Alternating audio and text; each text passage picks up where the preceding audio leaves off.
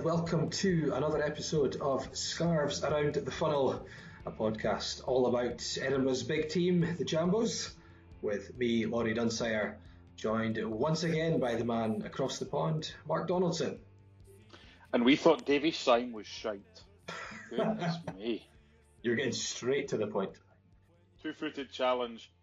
Now, if it happens in the penalty area, obviously it's not going to be a penalty, but if it's an incident where only one person sees it, then it's a clear-cut penalty. We will get onto that later, won't we? Yes, there's a lot to talk about. So we're recording after two matches. Hearts played Rangers at Tynecastle on Sunday, quickly followed by a trip to Perth to play St Johnstone on Wednesday evening. So we're recording this in the wake of both games. So obviously there's a lot to get through, and if you tune in regularly, you'll know we have a tendency to waffle a bit. So we're going to have to try and be a bit stricter today. So I want to have a look through the Rangers and St Johnstone games and a couple of points from them. And then I think one part which needs, I guess, its own little section itself is the refereeing and the decisions over those two games. I think we're going to tackle that on its own.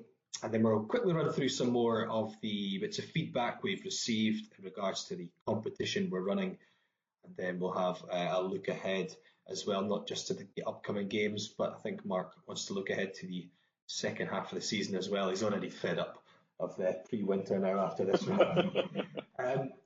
But Mark, we'll start off with the Rangers game. So Hearts in action, the big league game of the weekend, anyway, at Tynecastle. And finally, Hearts managed to score, even though it didn't come from a Hearts player. It didn't reach the dreaded 6 games without a goal, which has only happened once, and that was in the 60s. They have now lost 5 in a row against Rangers, though. And a few points in the game. So it was a frantic game. It was error-strewn, but it made it fairly watchable in the first half. There was a better tempo from Hearts from the start. Mitchell Godinho getting forward well, although a few holes at the back. So because we're going to be looking at these quite briefly, Mark, I want to pick out a few points about this game specifically. So Michael Smith, maybe surprisingly to a few, but maybe not so surprisingly given Dikamona's maybe tough game he had away at St Mirren and the fact that Michael Smith has played in a centre-half position before, but the Northern Irish international was put into that role. Now, is this something that you think maybe worked again? And is it something that Craig Levein is going to have to consider, given maybe the last few games of Smith and Dikamona, their relative performances, and the fact that now Jimmy Dunn, believe it or not, the injury luck we've had with centre-backs is going to be out for 6 weeks. Is this something you think we might see more often? If Dikamona continues to play the way he played in his cameo appearance, then yes, because he was woeful when he came on, Dikamona for Godinho, just after the hour mark. Michael Smith's a decent footballer.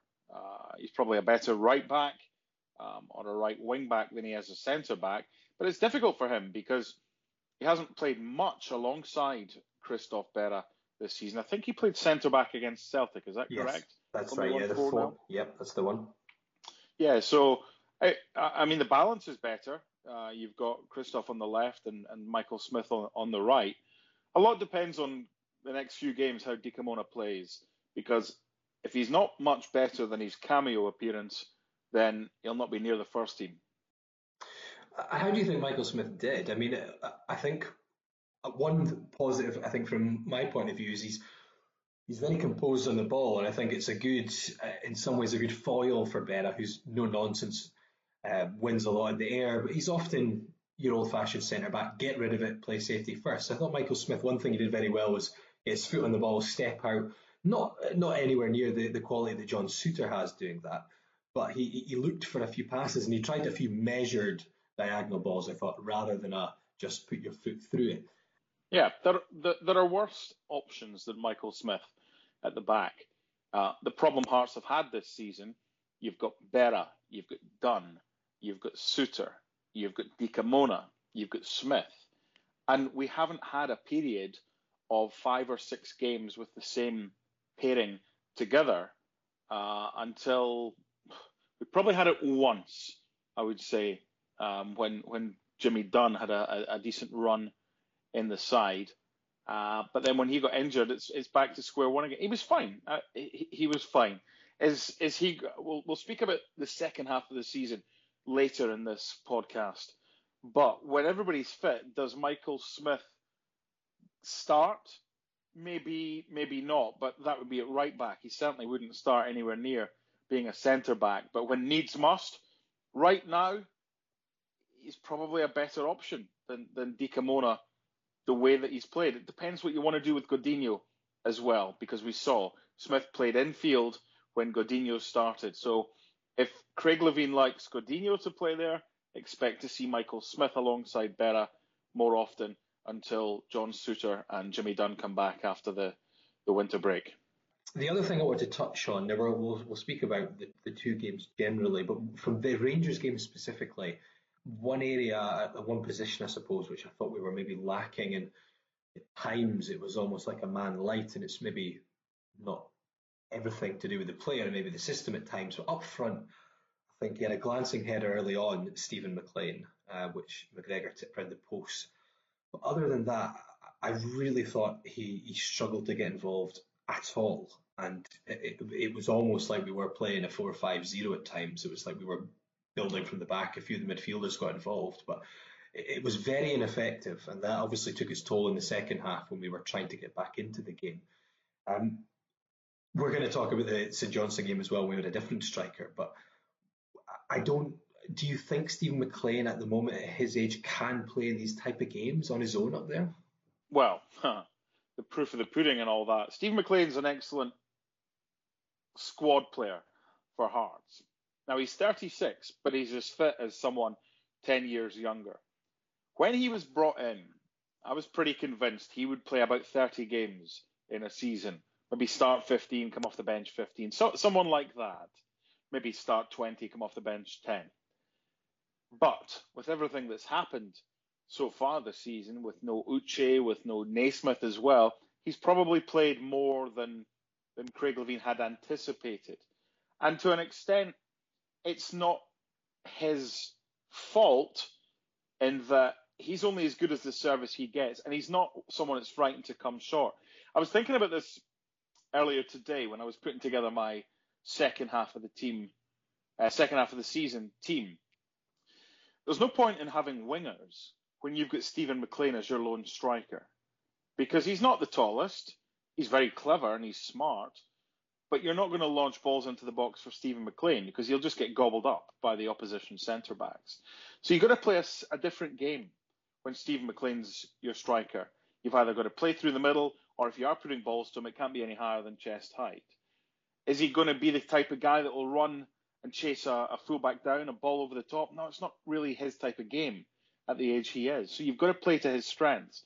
So I think in his defence, there's an element of Hearts maybe not playing to his strengths, but there's also a case of we don't have anybody else. We've tried X, Y, and Z, and this run that we were on prior to the Rangers game of not scoring, it was frustrating. And Steven MacLean is a good player who will be a big player for Hearts in the second half of the season, but he'll be a squad player. He'll start some, and he'll come off the bench in some as well. But he offers you a different aspect in attack.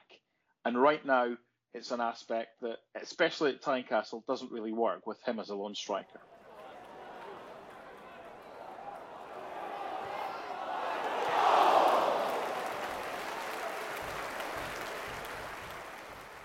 Okay, we're going to talk about refereeing decisions in a little bit. But I think it'd be important to move on to the St Johnstone game just now and have a talk through that. So it was very similar in terms of setup for game two that we're covering on this podcast. It was a 4-5-1 with the three central midfielders, with Djoum and Clare also, I guess, naturally central midfielders, providing some sort of width in the midfield, but with the onus, I guess, on the fullbacks to really provide more support in the wide areas. Change-wise, Smith did go back to right-back, Dikamona did come back into defence, and in midfield, Olly Lee came in for Harry Cochrane, and in attack, Craig Wighton was in there for Steven MacLean. In terms of the game, it was actually a surprisingly open game for a Hearts trip to McDermott Park. I mean, especially given the fact St Johnstone hadn't conceded in six. Hearts had only scored one in six, and that was an own goal, as we mentioned. and the last five league meetings at this ground had seen three combined goals, all for St Johnstone, and Hearts had scored a league goal there for almost 5 years. So what surprised me, and again, similar to the Rangers game, it was the first half which was the most open, was the fact that the game was a bit end-to-end at times, especially for a game in Perth. And I guess a lot of that came down to the fact that St Johnstone were maybe uncharacteristically sloppy. Would that be fair? Yeah, I mean, I watched as much of the game as I could last night on BBC Alba. And it was a weird game. It was more open than we've seen in the past. The point I wanted to make about the Rangers game to an extent was confidence taken from being ahead. And then the St Johnstone game, we were only ahead for 14 minutes. And then we were ahead again over the halftime break. It's our first halftime lead for a while. But the point I wanted to make about the Rangers game, I think we were only ahead for 8 minutes or something like that from the time that Gareth McCauley scored the own goal. And there wasn't that momentum. And we didn't even get a chance to go in at halftime level because of the Morelos goal. The problem being that we've spoken about momentum and we've spoken about how much confidence can be taken from having the lead. We're not holding on to the lead for long enough.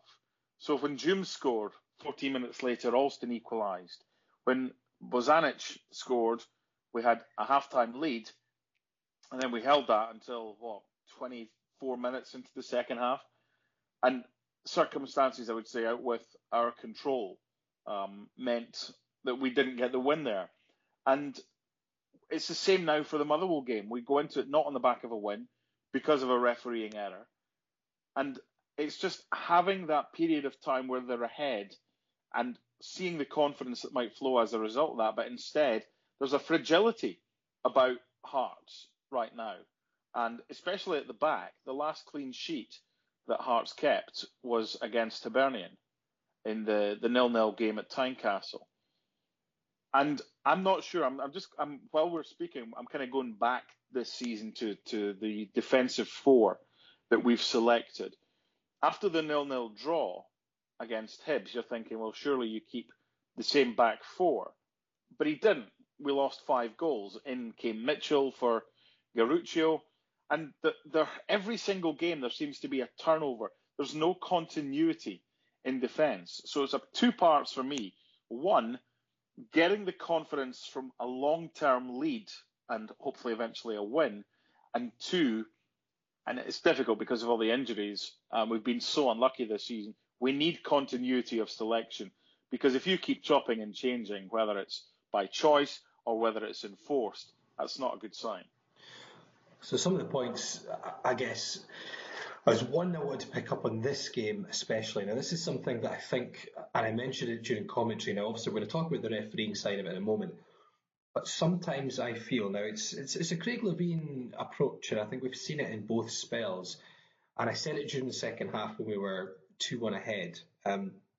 Sometimes we go too much into our shell. Now, I'm not expecting us to be 2-1 ahead in a tough away game and go hell for leather to get a third goal. But at times, it almost looked like we were just set up, sit back and clear the ball, which is fine with 10 minutes to go, 5 minutes to go. But this was 55, 60 minutes.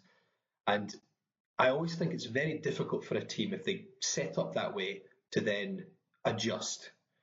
And if the other team does then score, it's almost like they're set away. We've just been doing a defence against attack drill. What do we do when we get the ball now?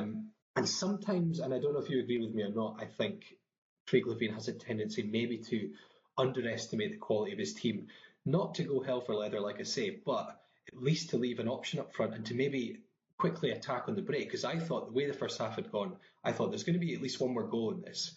It's either going to be to St Johnstone if we let them come at us too much, or we're going to hit them on the break because they're going to have to push men forward. Unfortunately, it was the former, not the latter. I was thinking about a comment that I made one of the early podcasts after Naismith had been injured, and obviously Berra was out as well, and Souter had been injured as well. And the point I made at the time, and it's interesting now looking back on it, I said that even with the squad that Hearts currently have available, and bearing in mind this was after the semi-final, I still felt that outside Celtic and Rangers and possibly Aberdeen, that they clearly had the best squad of players who are currently available for selection. I'm not sure I would say that now. And I look at the players that we have. Individually, we've got some good individuals. Collectively, we're fragile. I think we're an average side. I think we're just another... We're a maybe top six side with the squad that we have available for us. And when you add in the fact that we haven't been scoring and there's no confidence among the players and no momentum among the players, I think a point at McDermott Park is probably, yes, I mean, it's fine. Would you have taken it before the game? Probably.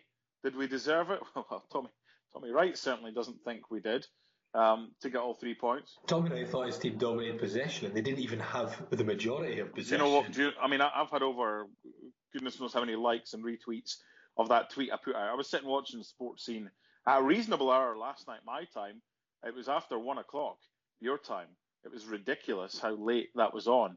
And as they were interviewing him after the game, right at the same time, that's how easy it was to kind of, wait a minute here, he's just said, and that's just shown. The possession stat came up literally at the same time as he said, we had far more possession. And it's just that's how you see games. We're in a funk right now. We're in a bit of a rut right now. And that's why, as this podcast goes on, I want it to become more positive. And I'm really excited about a team that I've picked for the second half of the season. Basically, the scenario is when everybody is fit. We've gone through a period over the last 6 to 8 weeks that very, very few teams go through, losing not just players to injury, but our key players to injury. And for us to be in a position right now, if you'd been offered that position at the start of the season, 4th in the table. I know a couple of the teams below us have got games in hand, but you would have taken that. Now, if you'd been offered that position before the Celtic game, of course you wouldn't have taken it, but it's tough. And you can be negative about it, or you can try and be positive about it. I think there's an element of both, but there's got to be an element of realism that hopefully things will kick on. We've seen Berra come back. Naismith's just around the corner. We've got Souter, we've got Uche, we've got a new signing, Vanecek, in January. And the wins will come. And then if we can get one or two, I'm sure we could easily go on another run. So let's try and be positive, albeit I've given a fair bit of negative comments over the last couple of minutes. Well, a couple of positives I want to take from the last two games. Christoph Berra, how good is it to have him back? I mean, he would header a brick wall to keep the ball away from the Hearts box, the Hearts defence. I thought he settled back into the side just like you would want from the captain. I know we conceded 4 goals over the 2 games since he'd been back, but I don't think much of that is down to Christoph Berra. I think the timing, although it would have been good to have him earlier, but I think it's great to have him back at this point. And I just think he's such a key man. And I think going into the next round of games, I think he could be pivotal, having him back there, his leadership and just his determination. I just love it, even though it's sometimes not always the prettiest, but he'll just get his head on everything and get rid of it. Yeah, and the games coming up, certainly 3 of the next 4, you would feel that we've got to be looking to win them. Motherwell at home, Livy away, Aberdeen away will be tough, and then Hamilton at home. And then you've got the game at Easter Road on the Saturday before New Year, which is the final game before the winter break. So you either go into the Hibs game in this rut that we've been in, although we kind of stopped it to an extent with a point in Perth, or you go into the Hibs game absolutely flying because potentially you've got 3 wins and a draw from those 4 fixtures, because that's what we really should be aiming to get. We should be aiming to beat Motherwell and Hamilton at home, win at Livingston, and I'd take a point at Aberdeen. So if we could get 10 points from our next 4 games, which is a big ask given the lack of form, but if we could get 10 points, then the momentum going into that game against Hibernian would be absolutely huge, because they're another team that's struggling right now. So it's a case of who's going to get this momentum first. Hopefully it's us. And another thing which I want to highlight, a man who somehow managed to score a headed goal, even though I'm pretty certain he's definitely the smallest Hearts player in the park in McDermott, was Bozanić. Now, is he someone who he's not always started? He seems to have been the kind of backup player to put into us, to put into the starting 11, maybe for the midweek games when we've got more tired players after the weekend.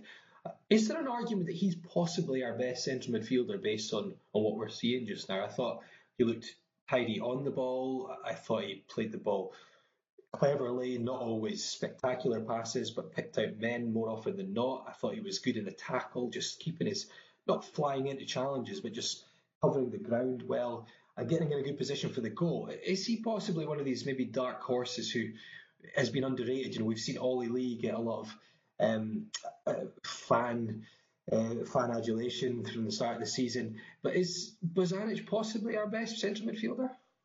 Honestly, I don't know, and that's simply because I see what I can see. I was lucky enough to see, well, I say lucky enough, the St Johnstone game was on BBC Alba, so I was able to see that. The St Mirren game, again, I got the highlights on the Hearts website, of which there weren't many. So you and everyone that goes to the games is able to see his contribution over a 90-minute period. It's like doing commentary in a broom closet in Connecticut. I can only see what the camera shows me. So I haven't seen whether Bozanić tracks back or does all that. So I'd have to defer to the experts that watch him on a kind of weekly basis. He kissed the badge, though, when he scored. So, I mean... Another one. Yeah, Morris Johnson always wanted to play for Hearts. Okay, one very quick last thing. I've tried to get a few positives. There's one thing I wanted to highlight. We've spoken about it before. Left back, we seem to have this endless. Oh, Tosh McKinley. We seem to have this endless rotation at left back. I wish it was Tosh McKinley just now. Now, Demetri Mitchell started again the last two games. And it's the same story. I thought he looked good going forward. He had a couple of good dangerous attacks where he got up and got dangerous crosses into the box. But he looked very suspect defending. He almost handed Rangers a goal. He almost handed St Johnstone a goal in the early stages. And then he was his area of the pitch, really the back post when the cross came in from the other side. It was pretty open. I still don't understand why Mitchell starts and Gurucio doesn't. And if they're going to start, I still don't understand why Mitchell wouldn't be ahead of Gurucio. It's one of those I can't really quite work out. Makes two of us, and I think there's many more as well. It might not work. It might not work with Mitchell in front of Gurucio, but can we at least see if it works? Can we not? Can we at least try? Please. I mean, what have we got to lose? Oh, we might go on a run of successive games without scoring goals. Oh, been there, done that. Let's try something else. And again, looking forward to giving you my 11 for the second half of the season, because I'm pretty convinced that when everybody's fit, Hearts play a back three, and that allows Mitchell further forward. Okay, we're going to have to move on to the part of the podcast which could, I don't know, are we going to go down the Craig Levein route? Is this going to get X-rated? Are we going to have our first explicit tag on the Scarves Around the Funnel podcast? I'm not sure. I'm gonna let Mark make the first move here. So I've not allowed you to speak about refereeing and officiating generally over the last two games yet. So now, Mark, is your chance. I'm just gonna hand it over to you. So first off, the Rangers game, the general decision making throughout, and I suppose one incident in particular, which I don't think I need to really give you a cue on. Bobby Madden is not the worst referee out there. I remember a few years ago, Dallas. Mr. Rhodes. We'll get to him in a minute. Bobby Madden was in charge of a game at Edinburgh Derby, of which he took charge of quite a lot in 2014 at Easter Road. But one in particular, he earned praise from both sets of managers. And I thought to myself, that's as good a handling of a football game as I've seen. I don't have any issue with Bobby Madden as a referee to an extent. The problem I've got here is, for by glazing over everything and going straight for it, there's a lack of accountability. Craig Levein says something and he might get hauled up. Another manager says something, they might get fined.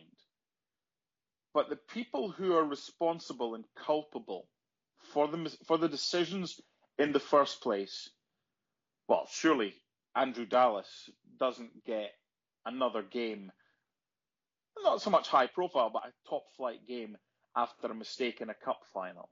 Oh, there you go, son. Have a Premier League game. Have a Premiership game on the Wednesday. Surely it sends out a message. If you've already made the decision that he is going to be in charge, because we already know that Willie Collum's going to be in charge for the Motherwell game. It's not kind of gung-ho. They don't just say 24 hours beforehand, he's going to be in charge of that. In Italy, they do it kind of 36 hours beforehand, but in Scotland, it's done several days. So we knew in advance that Dallas was going to be the referee in the midweek. Surely it says more if you take him off that game and out of the firing line, because he's just made an arse of it again, and that doesn't help him. Now, I don't want to get involved in a character assassination because, and this is why I want to get into something that happens over here, and especially in football. There's a lot of people over here who work in football, and some would say me, but that's fine. A lot of people that work in TV and football over here shouldn't be anywhere near a microphone, in my opinion. I'm not going to name names, but they're clearly nowhere near good enough.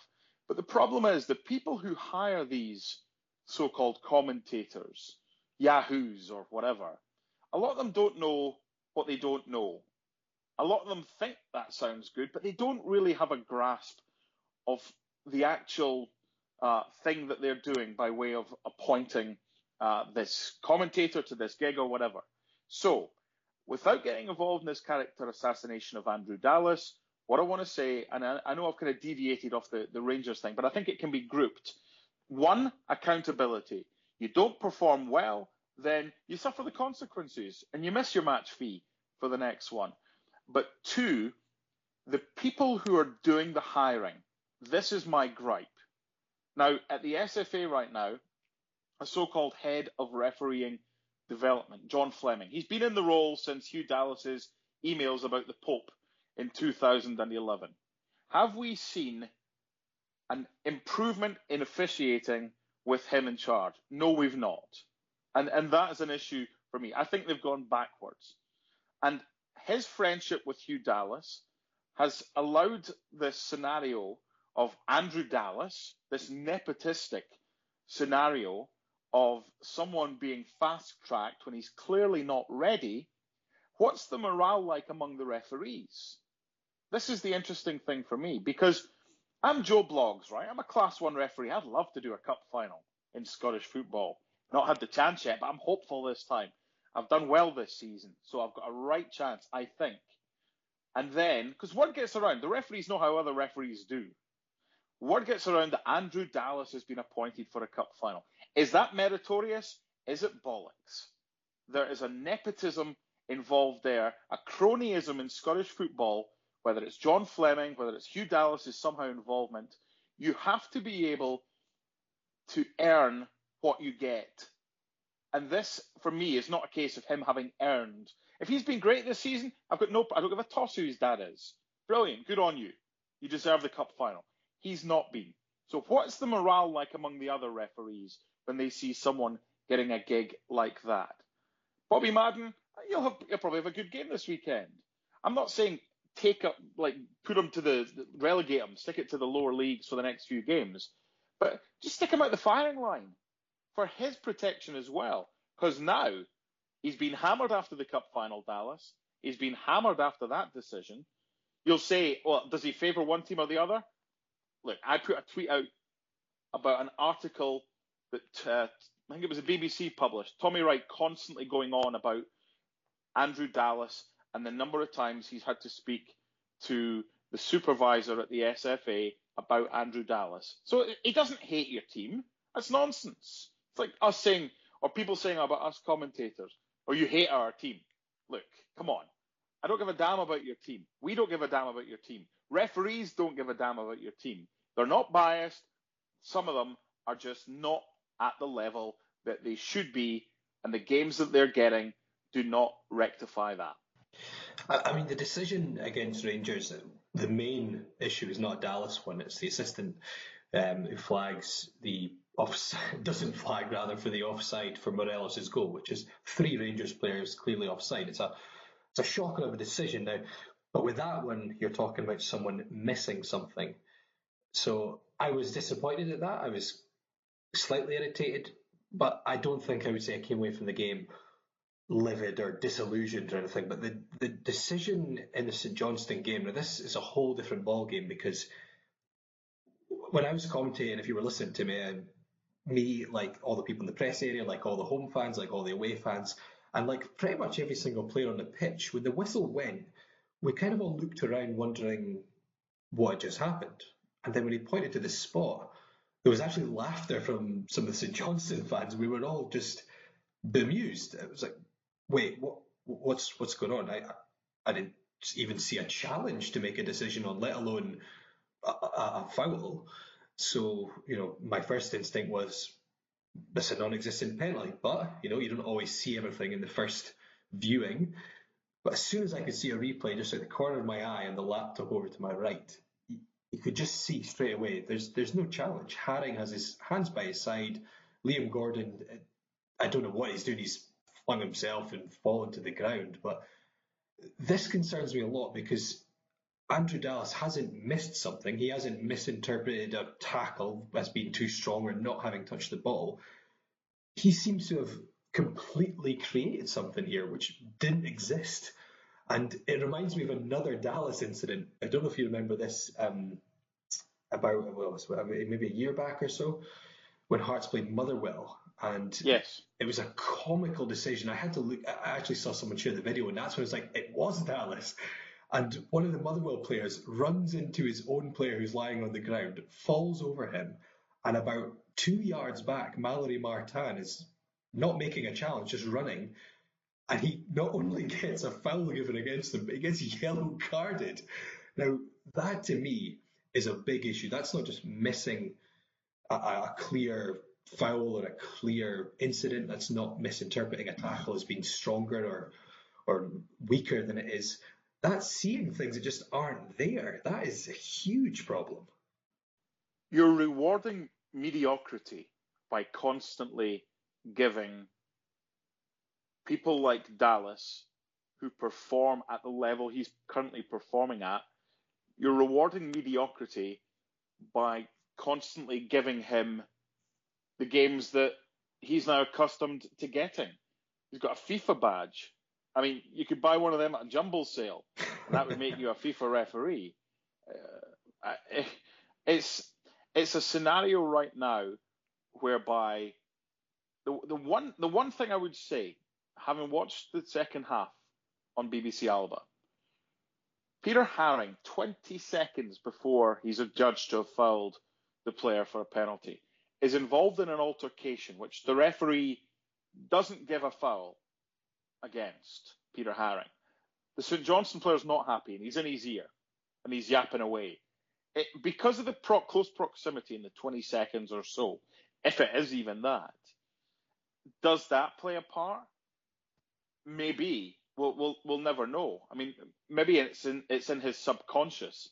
You once you've blown the whistle, you can't kind of stop the play, because that's what happens. The play is stopped once the whistle blows. You've got to make a decision, so you can't quickly turn it around, because Haring's not done anything wrong. But now there's a St Johnstone player as well, so you couldn't give it to St Johnstone. So I just think right now he needs taken out the firing line. And I think the whole setup, the whole system, and it won't be, because it's total cronyism inside the corridors of power at Hampden Park, whether it's the SFA or whatever it is, there's not enough clarity in there, and there needs to be more. What's the word I'm looking for? What's the best word I could use here from a careful perspective? There needs to be more of an understanding in the corridors of power that we don't like what we're getting right now as far as the paying customer is concerned. And normally when something you don't like happens, you get an explanation. So the lack of accountability, the nepotism, the cronyism, it's not going to change, because you could have these referees coming out afterwards, which they don't want to do, and you're going to have someone sat down watching a monitor, then making a comment, because you can't have. I mean, a lot of managers have to give their post-match interview without even having seen the incident. So this isn't an after-match thing. This is a Monday morning thing. Remember the old whistleblower website on the SFA, the Scottish FA website? You remember that? Vaguely, yeah. It was a kind of, well, here's an explanation of what happened, and all the contentious decisions at the weekend. So it never really worked well, and it never sat well with the referees, because it was always kind of negative about decisions that were wrong. And it highlighted the fact that although these guys are human and make mistakes, there's a lot of mistakes being made, and they weren't for that. What I would say, and I've got nothing against referees, I wouldn't want to do it. So for people to kind of say, well, you're criticising them, I think there's two sides to this as well. If you're having a Monday or whenever it is, a kind of a breakdown of decisions made, I think there has to be some sort of press release from the SFA, inclusive of positive decisions, good decisions where referee X let advantage, played advantage, or he let something go, used his common sense, and it led to a goal. That should be highlighted as well. But there's a lot of negativity right now. And with this negativity comes a closed shop. So for anybody seeking immediate change, nothing is going to happen right now, because they have hunkered up. They are in their bunker, and they're going absolutely nowhere.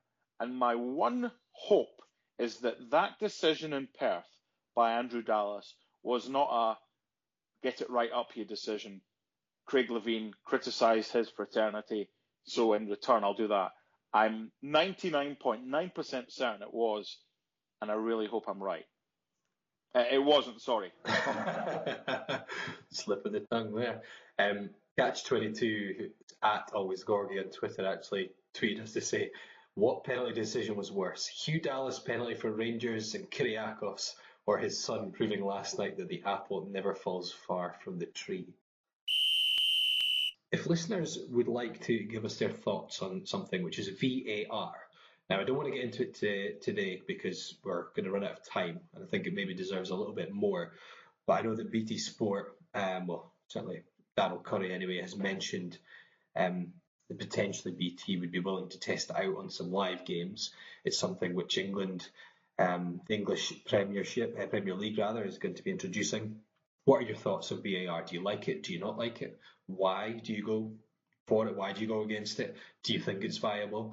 So give us your thoughts. So at Around the Funnel, an email podcast at scarvesaroundthefunnel.co.uk, and we'll maybe speak about it either next week or an upcoming show.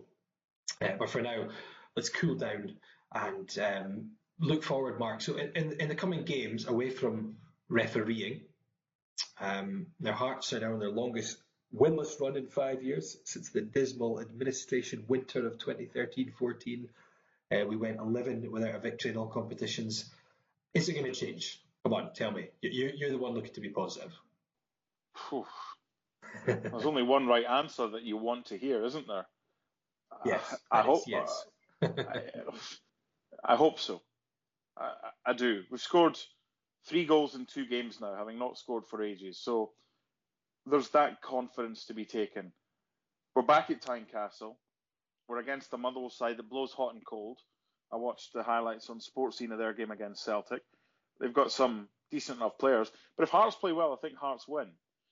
And one win, just that can really be the catalyst towards ending the year on a high. The longer it takes for us to get that win, then the more concern it's going to be. I think we will win this weekend. Now, we were going to have a look at some more feedback we've received and make a decision on the competition, which, of course, is you, the listeners, giving us the questions to put out to the other listeners. So the homework is that you create the homework. Again, I'm pretty sure we're being lazy with that one. And the prize is the Hearts version of the taxi board game.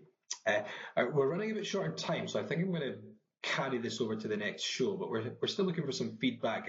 One of the ones I would like to just quickly put out there is Gordon Stitt, who asked for your best team from the three cup-winning finals. That's 98, 2006 and 2012. So what would be the best combined 11 from those three cup final teams?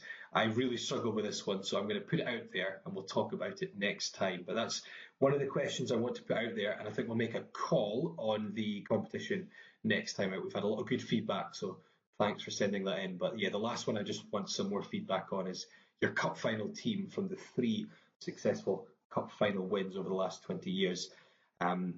I struggle with it, which is why I want you to give me some help.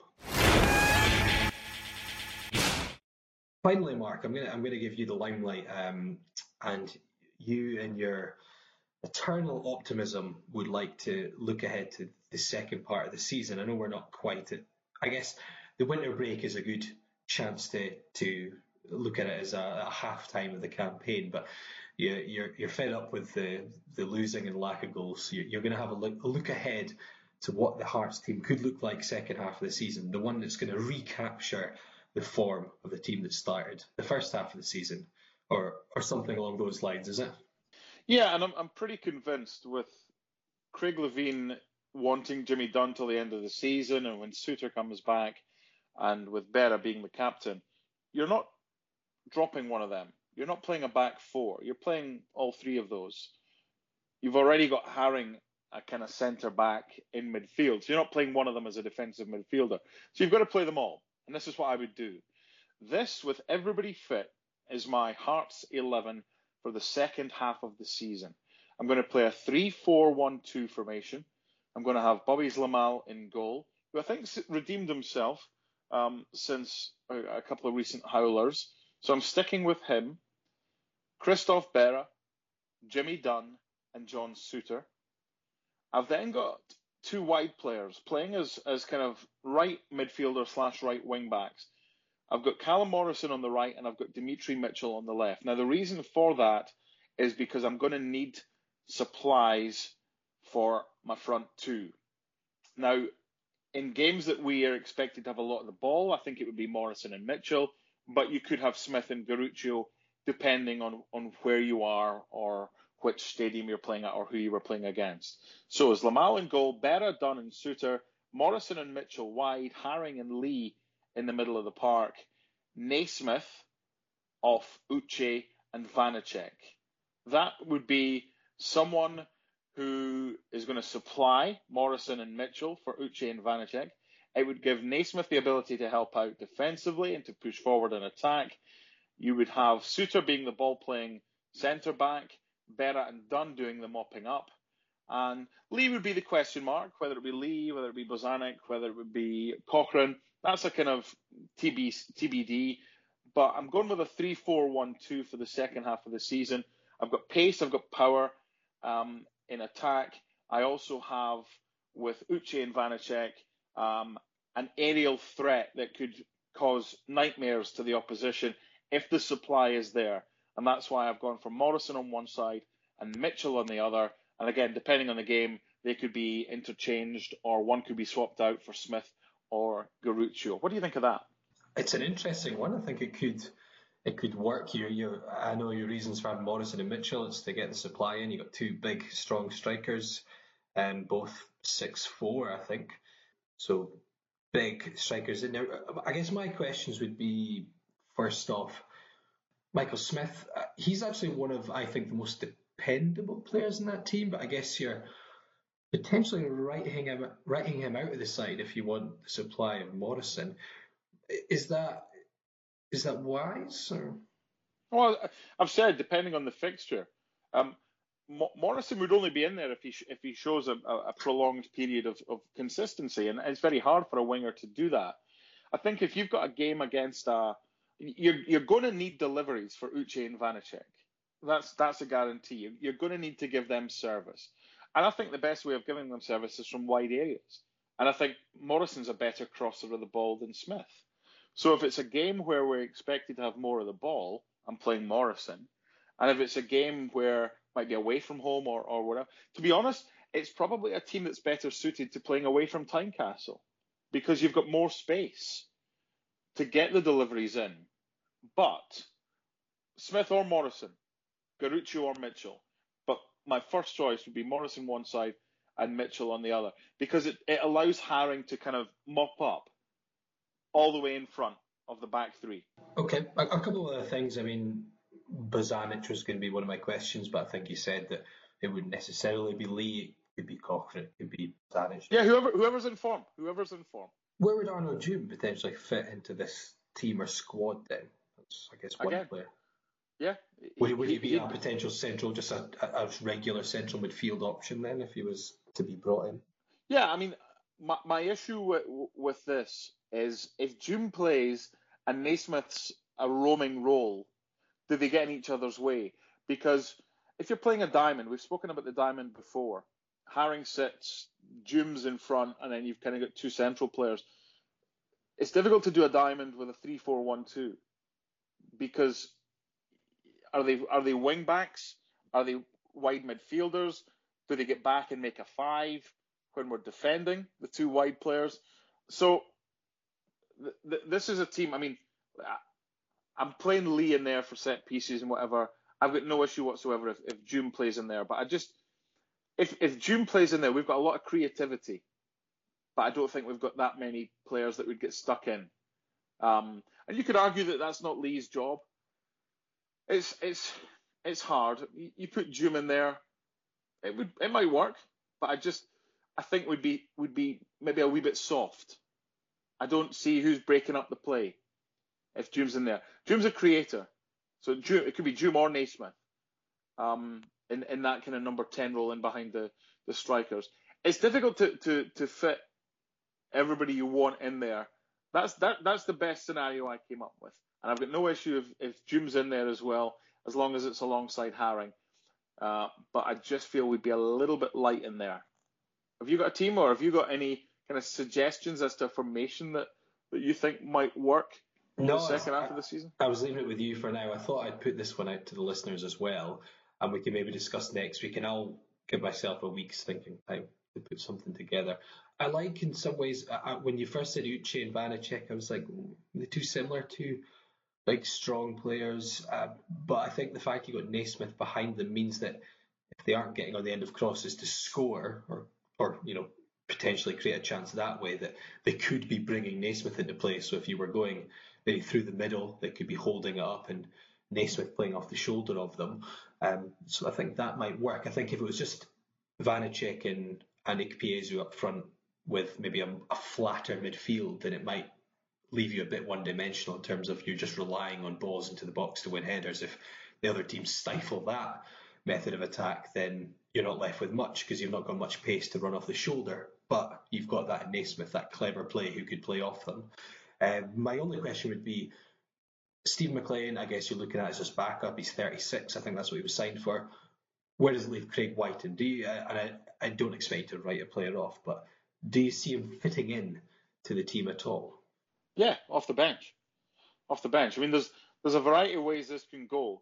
If it transpires that two big boys up front doesn't work, that's an easy fix. It's one of them plus Djoum and Naismith playing off them and still keeping your Morrison, your Haring, your Cochrane or Lee or Bozanić and your Mitchell. Wighton is someone, you've got to play the hot hand. It's like anything. You've got someone who hits a streak of form. You're not getting rid of him. And it's a huge incentive to someone like Wighton or to MacLean. Let's see what you've got. You're going to get your opportunity off the bench. You've got to take it. And if you don't, then you're going to continue being on the bench. You come in and take it, and you do it for 2 or 3 games, we're not going to drop you. We'll make it work, but you're not going to drop someone that's scored in 3 consecutive games. And if Wighton does that, then great, because you'll have seen when he comes on the formation that you've ended up with, that might work. This is a simple 11 guys down on a bit of paper. There's so much more to it than that. Best 11, probably Djoum might be in there. If it's best 11, then Djoum's in there ahead of Lee. So you've got Zlamal, Berra, Dunn and Souter, Morrison, Haring, Djoum, Mitchell, Naismith, Uche and Vanecek, or Smith instead of Morrison. But if you're then saying, okay, they've got to fit them in into the formation that works best, it's all totally subjective. Wighton would have a part to play. You're not going into a second half of the season with 13 or 14 players. You have to have a squad of 18, 19, and they all have to play a part. But they have to be incentivized in that you want to do well when you come on, then you've still got a chance of getting a starting spot going forward, and we'll tweak it as necessary. Okay, so give us your thoughts on that. So we've already asked for your best cup final team of the last three winning cup finals, but let's also get your team for the second half of the season. So from after the winter break onwards, who's going to be your starting 11 for Hearts, formation and personnel wise? Again, tweet us at Around the Funnel or email podcast@scarvesaroundthefunnel.co.uk. That just sort of brings us to the end of the show, Mark. So thanks for this. I think it's been good. I think we've kept our cool quite well. We've talked about referees. There was no F-bombs dropped. The good news is that Willie Collum's refereeing this weekend. And do you know what, Mark? I'm saying that, and I'm not actually being completely facetious. No, and we've not. It's been a while since we had something to moan at from a Willie Collum perspective. We're tempting fate, aren't we? Of course. I think he's sensible enough to referee safely this weekend and try and stay away from any controversy. I just want to end with an analogy, and it's a follow-up to a response that I put to a Paul Mitchell tweet, Paul Mitchell, the BBC commentator, when we were talking about referees earlier. And in a way, it's in defence of Andrew Dallas. And that might horrify a few people, saying he doesn't deserve to be defended. Just hold me out here. Give me 10, 15 seconds here. The tweet was along the lines of, when I was younger, if my father had taken over as the Hearts manager and decided to say, well, screw you to everybody else, I'm going to play my son, whether it's nepotism or whatever. I'm hopeless. I was hopeless. I've never been a footballer. But I'm not going to turn it down. I'm not going to turn down that opportunity. It's like if someone comes to me and says, we want you to commentate on baseball. You're going to go out to 10 million people, and it's an opportunity you'll never get again. My issue here is the person that's thinking that I'm the right choice for this. Whether it's my father saying, I want you to play for Hearts, even if you're not good enough. That's on him. That's not on me. I'm not going to turn it down because it's my lifelong dream to play for my football club. I'm not going to turn down the chance to commentate on baseball to 10 million people. But I should never be offered that in the first instance. It's on the person that offers it to me. And that's what I was getting at earlier in the show. There are people over here, and it's not just in Scotland in the refereeing fraternity, thinking that someone can do a job when he's clearly not capable. There are people over here who employ, not fakes, but people who are clearly nowhere near good enough or talented enough for the role for which they have been asked to do. It's not Andrew Dallas's fault. He is where he is. It's the fault of others through cronyism, through nepotism, through whatever it is, that he is in a position right now, which, in a way, I actually feel sorry for him, because he wants to be the best that he can be. But as someone once said, and excuse the vulgarity of this, you can only piss with the cock you've got. That was an interesting 10 to 15 seconds. But I know, why not? We'll end and not blaming Andrew Dallas for having a lifelong ambition to piss off Hearts fans. On that note, we'll speak next time.